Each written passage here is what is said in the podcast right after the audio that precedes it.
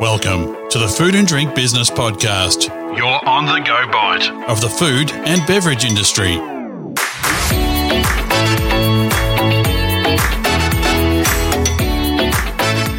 Welcome to the Food and Drink Business Podcast. My name's Grant McHerron, and today I'm once again joined by Kim Berry, the editor of Food and Drink Business and the host of this show. G'day, Kim. How are you doing today? Hi, Grant. How are you? Yeah, not bad, not bad. It's been a while since we've bantered, hasn't it? It has been a while. We've had a little bit of a, a little bit of a break, and during that time, we've uh, we've had our very own uh, freedom. Indeed, indeed. So you're not allowed to talk about it anymore because it's gone. It's past. I know it's past, and I might I might jinx us all, but uh, I think you might. There might be a different different tone to our discussion today. Just a, a, um, a lighter sort of uh, a lightness in our voices, just for the fact that we can now talk to other people outside of our immediate families. Fantastic. well, Kim, do you want to run us through uh, the topic and our wonderful guest for this episode? Today, we're talking to the Vice President and General Manager of Australia, Pacific, and Indonesia for Coca Cola Europacific Partners, Peter West. Prior to gaining that somewhat impressive and intimidating title, Peter was Managing Director for Australian Beverages for Coca Cola Amatil and had been so since 2018. He's had more than 30 years of extensive experience across the fast moving consumer goods sector with senior leadership roles at Lion Dairy and Drinks, Arnott's, and Mars Confectionery, basically all the delicious places. Uh, hi, Peter. Uh, hi, Kim. It's um, yeah. I mean, one of the pleasures of my career is all the products I loved as a as a kid and a teenager. I've got to work on over the years. So I do always think of that with, with people that work work in in companies, you know, doing exactly that, or you know, a footballer who ends up being a coach and, and you know, staying with his team that he'd loved since he was a kid. Um, what's that? What's that like? Has it has it? Um, I mean, you've stayed in the sector for thirty years, so it must have held your attention. I think when I uh, when I accepted this job, one of the one of the images that I had was uh, my dad uh, or my mother and dad uh, owned a hotel, and one of the things that I always used to, to, to, do was work in the bar with my dad as a as when I was in primary school, and I just used to hang around him, and so I'd be in the bar and getting the post mix machine and putting the coke in when he wasn't looking was one of the favourite things, and so that sensation just takes me back to to a childhood. So it's a it's a wonderful memory. Oh, look, I bet. Now, you've had a big year. I don't quite even know where we should begin. I mean, there's the the I guess there is the transition from Amatil to CCEP. Um, there's also the recent announcement of um, selling the beer and cider business. Uh, there's operating during COVID. Uh, the new canning line. I mean, it goes on. Yeah. so, what's been, uh, I guess, what have been your highlights and what have been the challenges for you? Yeah, look, I, I think for our, for myself and the organisation, you know, uh, if you go back to last year, we started with the impact of the bushfires. We came out of that into COVID. Uh, we came out of that to a takeover. Uh, the takeover sort of played out over a number of months. Uh, we then moved from that to integration uh, to uh, CCEP, um, and then obviously back for us in Sydney, back in COVID lockdown. So it's been an enormous uh, period of time for for the company. Um, I think we're really proud how the the integration's gone. Uh, you know, we were acquired by another Coca-Cola bottler, so there's lots of similarities in the way that we operated um, lots of knowledge of our of our business. Uh, so I think that that's gone really well. To, to do it, uh, to do all of the integration via WebEx has been a, a very different experience. Um, so there's a lots of people that I've spent a lot of time with that I've never met. Um, but you know, there's so much in common between just Coca-Cola bottlers, and uh, you know, I've worked for a few different companies, and I sort of have this perspective about what a good owner is and a and a bad owner. And I think it's more than just a shareholding and a return. I think a, a good owner brings category expertise. Um, you know, when you're in a in a category where it grows, you know, three to five percent, margin fairness and category expertise makes a big difference. F- functional expertise, um, and then the ability to transfer knowledge. So I think that's this exciting opportunity for, for us and our, our customers. So, but you know, th- through all of that, I think the highlight has been um, managing the complexity of COVID, managing the safety of our people, uh, and managing the volatility. Uh, it, has been incredible.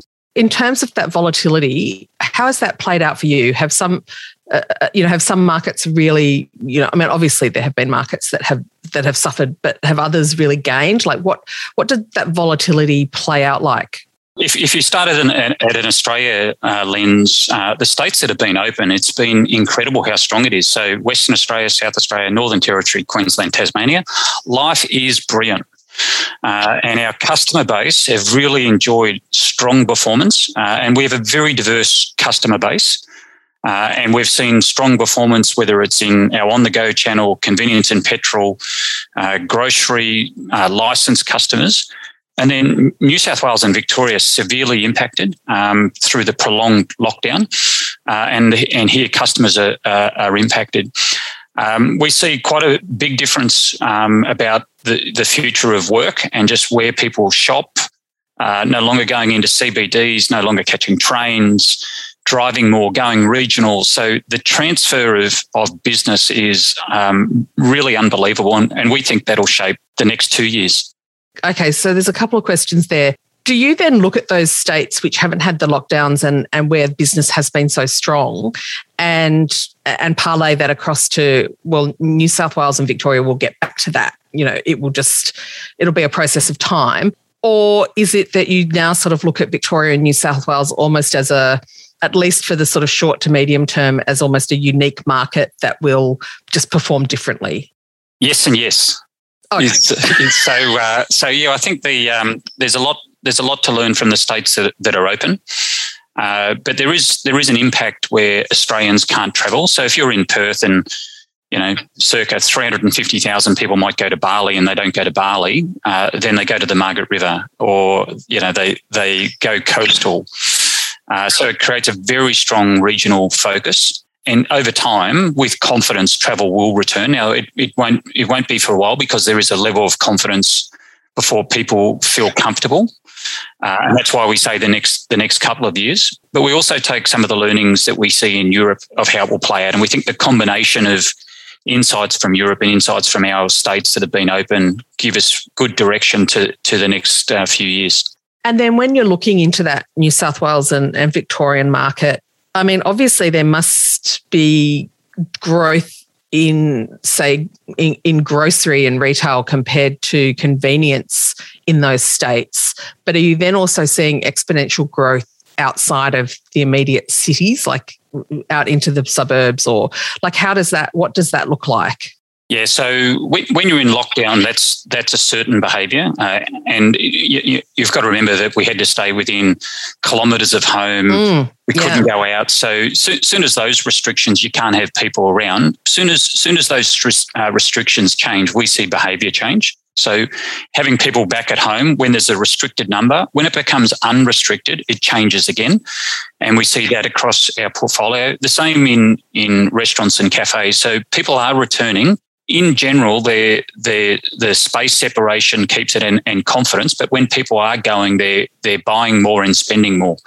So nearly all of our customer base would give us feedback, which is lower lower uh, shopper numbers or or visitor numbers, but spending more, and that's that's a very consistent uh, theme that we're seeing. If you look at what's going to sh- uh, continue to shape is uh, the flexibility of work. Um, no one is going back to 2019 increased flexibility is now uh, a way of life. Uh, that means for most companies, they'll be juggling sort of three days in the office, two days flexible. Uh, that changes people not catching a train, not catching a bus, uh, staying at home. I don't know about you, but when I was at home, sometimes I'm rushing for lunch. I would have I, I would have cereal because I had nothing else, and I had no time. So I did I did reach a I did reach a point where I put a put like a, a block on toast. You can't have toast for another meal. it was just like I mean that was for, a number of reasons, but yeah, it did actually reach a point of like maybe some salad leaves, Kim. Like just back away, back away from the bread. No more toast. You can't have toast. it does change then to um, you know where before you were going to an office, you might have gone out for lunch. Uh, what it tends to be is dinner is changing. Uh, and take home delivery uh, is obviously a, a, key change. And, and then for us, the other is location. So uh, the fastest growing um, parts of the New South Wales have all been northern New South Wales. Why? You can't get into Queensland. If you're in Sydney, you want to enjoy, uh, so you go coastal. And then coastal fills up. Where do people go? Inland. Uh, Bathurst, Orange. Uh, so re- regional is a big winner, and regional will continue to be a big winner. Mm. As a business, and particularly as a business of your scale, I mean, there's only particularly when we don't see these situations often how do you forecast and manage these things? Are there uh, is there a really close relationship with you know with government bodies and, and other sort of agencies or is this really a sort of flying blind i mean not flying blind but how has that worked? Yeah, so what uh, what we've always done in in lockdown is we start with the restrictions as the assumption, and then what impact that will have by customer and channel. And we, have proven to be remarkably accurate in, in the calls that we're making as uh, what the level of restriction, what's open, and, and what the impact will be. So um, I would say it's acted as a powerful compass, uh, and then we can manage the complexity by pack channel uh, and delivery. So you know, our business we deliver to about 100,000 customers directly uh, we um, uh, receive orders from, you know, we, we deliver to something like 94% of postcodes on a fortnightly or, or less. So we get a pretty good read for the geographies that are doing well or not, and the customer groups are. And we're able to predict with a, with a fair degree of accuracy. So when my team would take me through the channel, they, they would go through channel by channel assumption. What's happening to clubs in New South as clubs open up? What, what happens to the business? Backpackers. Not not surprising, backpackers isn't doing particularly well at the moment. You know, like, uh, surprise. yeah, I, I imagine it must be remarkable then when when lockdown does sort of start easing and do you just start seeing these sudden spikes of life just coming back into certain markets? It must be incredibly uh, re-energizing, not and not just for the not just for the bottom line, but for your staff as well. That you those people working in those channels are like, oh, here we go. Yeah, look, it's a uh, there is about a four to six week lag uh, from opening up to confidence returning because pe- people are, uh, are, still a bit wary. Um, you know, COVID is in the community that they want to be very careful. So that confidence just builds week by week. So we do we do see it returning uh, after that time, and then we work with our customers on on the return. So, you know, if you could imagine, we've got thousands of post mix machines, and we've got to get them started and going again. So, you know, a number of them maintain it over that time. You know, we've got 16,000 vending machines and you end up with some ghost vending machines that, because, you know, if a university shut, it becomes a ghost. So, you know, I think um, the, the, complexity of, of managing it uh, by area, um, and I, th- I, think at the heart that we tried to make sure for around people they felt they felt safe and supported, and that, that's probably the area that I, I think that we're very proud of. Yeah. And can you talk to us about what that looks like within a company of the size of CCEP in terms of engendering that sense of, of safety and, and security? Yeah, so I, I, um, if I go to uh, you know one of our operations or a logistics site, um, and I'll use Melbourne and Sydney because you know COVID has been been a risk here. Uh, we then trigger from that into escalated cleaning. Uh, what that looks like is we put a 30 minute separation between shifts so that if you did have an issue, it's confined to a, to a shift. Um, we put um, an escalated cleaning program between shifts. And the way we finish a shift is if, let's say I was driving a forklift, is I, I clean my forklift on the way out, and then the person on the way in cleans the forklift. Um, so uh, from a productivity point of view, we probably lose five to six percent capacity, but we escalate the safety procedures. So um, those things have served us really well. Uh, and what we also have, have, done over recent months is rapid antigen testing. And um, again, to, to give confidence to, to the workforce as they turn up, and, and that's been well received. It's such a strange, such a strange era there's all these words that we wouldn't have known a couple of years ago. Someone said a couple of years ago, we're doing rapid antigen. What the hell is that? yes. And um, yeah, I just, it's, yeah, I, I don't know. And I, I just think that everyone's, it's almost like we're coming out of a, a long winter or something. And okay, so let's look at the categories for CCEP. What categories are you seeing the most change or growth in? Yeah, so I, I think uh, the whole growth of of no sugar, and in particular for us, the Coke brand has been phenomenal. Um, so the the the rate of growth, I, I, think, has really surprised. It certainly surprised me. Um, and you know, versus 2019, uh, which we, we sort of compared 19, 20, 21. You're always sort of trying to get a sense of because of the amount of noise, uh, but we're, we're sort of uh, in growth of, of uh, over 25%. So this this whole move to to no sugar is um, is a big one, and it's it's driven by the power of the Coke brand. Uh, and I think that as people are at home, the two areas that they continue to focus on is health and sustainability. And um, so we've got a very strong focus on just sugar reduction. And I think not only do we feel good from a societal basis, but it, it, it's certainly a, a consumer demand.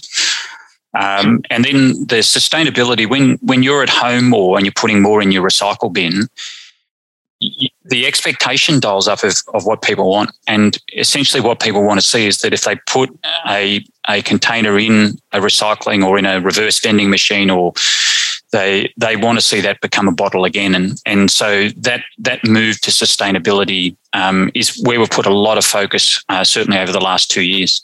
Mm. I was going to say that, I mean, Amatil and, and now CCEP has really been, I think, one of the top FMCG companies, if we're looking locally, like in Australia, that has really been at the forefront of the sustainability push. And so it's interesting that that now you're saying that you're sort of seeing now also that consumer demand for it um, is also on a much more practical level they're um it's moving just beyond wanting a company to be doing it to actually seeing the impact of it and going, no, I don't I don't want to be putting that into landfill. Oh, um, the the whole introduction of container deposit schemes was was probably a, a, a lesson that Amatil uh, learned. It, it, maybe took too long to learn. Uh, but the container deposit schemes are, are, great because they put a value on the material. And by putting a value on the material, then people redeem it. And so what you then get is you get a quality of material for, for recycling. So the key one that we've had to try and solve as an industry was, you know, uh, plastic recycling. And so we made a move to um, using rPET in seven out of 10 bottles. So that's all below one, one litre. Uh, the reason that we did it was um, there's a lot of pressure in those bottles. There's like three three times the pressure of a car tire. So we didn't want to start with rPET on a two litre. So we took a very practical um, solution. And, um, you know, today we import that rPET, but, you know, we've been excited to announce our sort of in, investment in a, in a joint venture on building an rPET facility. And, you know, this is uh, a very clever industry solution where it has our competitor. It also has a packaging company, a waste company. And, you know, it's, it's the ability to close the loop and provide the solution. So we're really proud that from a beverage perspective, we're really closing that loop to put in the infrastructure to make it happen. Yeah, I, and I know just from my perspective and what we've reported on this year, the level of, I mean, it's, I mean, apart from COVID, sustainability and actual sustainability deliverables have been the top of the list across the board from food waste initiatives through to recycling, uh, you name it. And of course, packaging, which is in some regards absolutely leading the way, and it's it's really interesting to see. And we're sort of saying that in the in the shadow of Glasgow, and and just sort of how disappointing that was from a from an actual practical level on the ground. There's there just seems to be so much action at the moment. Yeah, look, uh, businesses are stepping into the sustainability agenda, uh, driving it hard, demonstrating strong leadership. Apart from it being the right thing to do, it's actually critical for, for your employees. Uh, and employees want to work for companies that are solving these things. And so, if nothing else, you do it for your employees uh, because of just how motivating it is and, and how important it is. I know that last time, I think uh, the last time we spoke, we were talking about the growth as well in the area of sports drinks, of things like Monster and, and that sort of space. What are, what are you seeing there? Is that still, does that still stand? Yeah, dramatic growth in in sports drinks. Um, it's it's been strange sometimes by month. You know, like when community sports uh, first happened in uh, last year, we said, "Oh, what happened to the volume?" It's just like quickly stopped. Community sports returned, but um, I think there's been a really good balance um, of how people have used lockdown. So there, there, there tended to have been a, a strong health focus. Sports drinks have been a, a part of sort of driving that um, hydration. The, the other area that we've seen uh, really strong growth is um, is in energy and right across the board. And and for us, we have um, the Monster brand that has been really one of the stars of the beverage category, certainly the star of the, of the energy category. Um, a, a, very clever uh, marketing focus, which is no mainstream advertising. It's all sponsorships uh, online, and uh, and very good innovation. So yeah, they're a, a terrific partner that's uh, it's driven very strong growth, and th- those trends have tended to play out worldwide. So worldwide, there's been growth in in uh, Coke Sugar in the Monster brand. Um, pretty much name the market, and it's been a very similar trend. Yeah. Uh, and look, this is from a very uneducated position. When you're talking about, when you look at those energy drinks, are they much more skewed to the male market? Um, or, or is it across sort of male female sort of demographics? Yeah, so the the particular channels that they do well is uh, petroleum does well, and you tend to see a, a, bias in the shopper that buys it. So more male uh, and tends to be younger uh, a bit more universal in the grocery purchase, but certainly in petroleum, you, you see that mix. Yeah, I was just curious because it, I have four sons, and you know I know that it's just nothing to them. Like, of course, that's what they yeah. buy or drink, and I, it's just something, uh, and that could be generation as well, but uh, generational. But it was not a, something I would think of drinking or buying. Yeah, I suppose for for um, a lot of people, you'd have a you know a coffee to start or, or a second coffee, and for a lot of people who in that age group are, you know, a morning energy drink is the equivalent of their cup of coffee. Sure. So we're we're offloading, we're selling the beer and cider sector and focusing on the spirits and you know soft drinks and also low and no alcoholic and alcoholic ready to drinks. Can we talk about that a bit? Yeah, so our um, we were proud of our participation in beer and Magners, and you know when uh, when we sort of assessed that business today, we had a, a market share that was under two percent. And when you sort of look at the, the future, just say, can you make a really big difference to the category that your customers would notice? And, you know, you've got to have a scale brewing operation. Uh, you've probably got to have access to more taps in the on premise environment. Uh, and we, we didn't see it becoming a, a large or meaningful part of our business versus if we focus on the core categories that we've got and the innovation in the core categories, then really moving the needle. And I think the example with with Beam Suntory is a new brand that we've launched called Minus 196.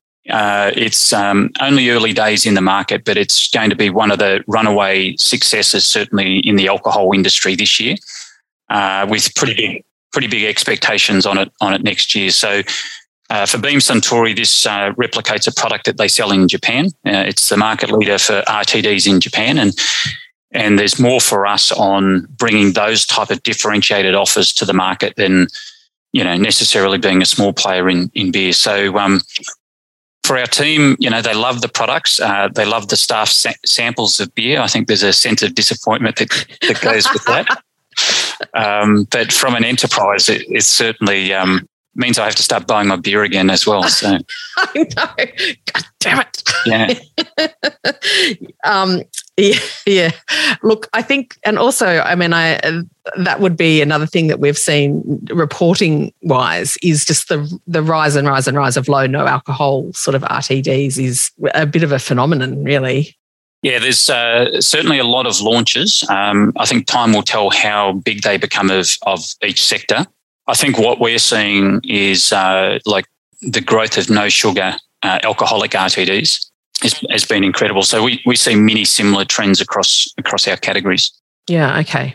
Tell me, like, I, I guess on a bigger, broader picture, your thoughts on the food and beverage manufacturing in Australia. What are, what are you seeing as some of the challenges and, and also the the growth opportunities for it? Uh, I think the first one for me is that we're seeing a seismic change in shopper behaviour off the back of COVID that never goes back to 2019. And that means the occasions that people shop for, the locations, and um, the categories are different. So, you know, for example, if you're at home, then you're not, you don't tend to be buying bottled water uh, versus if if you're out out and about. So it, it creates a seismic change. And then I think the last two years has really tested the resilience of our supply chains. Um, and we've probably tested the resilience of our supply chains with, with spare capacity to manage the volatility.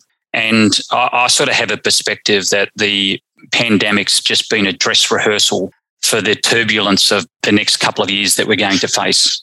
And I say that because um, you've got changes in, in shopper behaviour, uh, but if you follow uh, a lot of the press about um, containers and ships and delays on pallets, the ability to move things around easily, uh, we, are certainly seeing a, a, more stressed supply chain in general. And then the big test uh, is going to be talent and labour. Um, and, you know, if you sort of look at normally we grow um, and then we have, you know, 280 to 300,000 immigrants. We have half a million students. We have a couple hundred thousand backpackers. You know, you, you, you have this workforce that's entering, and we've had two years where it's gone the other way of people leaving, uh, and we don't have enough workers. So I, I, think the pressure that will come for, for many small customers is uh, some reduced hours because they won't get staff, and staffing will be the biggest uh, the biggest challenge. What's uh, what's been your highlight this year? Your personal highlight? Uh, I think I think managing through through COVID is. Um, I really love complexity, and um, I really like sort of interesting challenges. So I feel like that's been on steroids. Um, yes. And you do get a little bit addicted to it, is the way I'd sort of describe it. So it's now sort of training ourselves to sort of manage a bit more, uh, to manage a longer term agenda versus the, the shorter. I also think, um, you know, at a personal level, you have to really focus on your own resilience um, through this. Um, it's exhausting being on WebExes and, and video conferences. And so, you know, just things that we know that we mightn't do, just exercise, stretching water. And, you know, my wife teases me because of my routines. Uh, but um, you do need it in this environment um, more, more than more than ever. Uh, so I, I think um, COVID has been a challenge, uh, but I think in general, businesses responded brilliantly uh, to that challenge. Yeah, yeah. And outside of the unique situations that we have uh, we've been living in, what gets you out of bed each day? What puts the kick in your step? Oh, look, I um, I always get a kick when I just see uh, the growth in in people. And I sort of have this perspective in work. You, you, like you don't go through learning as a as a straight line. Is you sort of do a job and you plateau a bit, and then you go up, and it's like an enormous step, and then you and then you go up. And if you look at most of those things that are dramatic, is they're, they're sort of really complex events that you get to manage, or acquisitions, or integration, or crises. And uh, so I, I, think for the business, the, the, the level of, of business connectivity and the level of business maturity that's as, as a result. So I, think it's been an incredible learning journey. I don't think you appreciate learning journeys when you're in it. Like I think that learning journeys are no, always better. Afterwards, you go, oh, man, that was terrible. Geez, I learned a lot. Um, I know. I know. That was awful. God, I'm just such a better person for yeah, it. yeah. So, um, so I'm, I'm, I'm really proud when I just see how people run their business today and their, their level of clarity and teamwork. I, I, I think there's a there's a challenge uh, post this to maintain that that level of collaboration. Uh, look, just fantastic. Peter, it's so great to talk to you and, and get your insights and experience over this last strange, strange time. Um, really looking forward to seeing, you know, what the next 12 months brings. And it's been fantastic. Thank you so much. Well, we're heading to summer period, which is not only a great time for everybody to relax, but it's when you really need a soft drink and a beverage. So we look forward to your support for the next few months. Always. okay. Thanks, Peter. Thank you. Well, thank you, Peter. Thanks, Kim. And of course, thanks to our audience for joining us for this episode.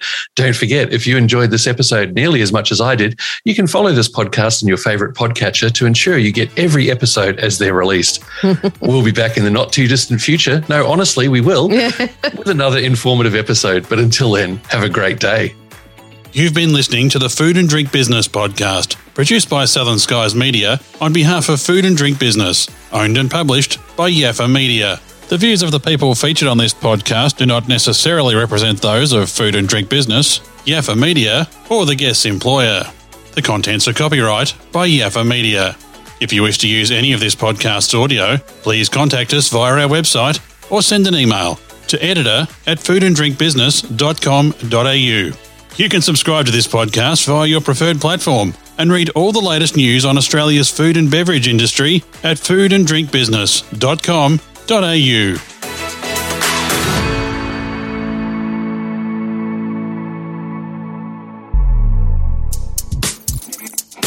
You've been listening to a Yaffa Media podcast.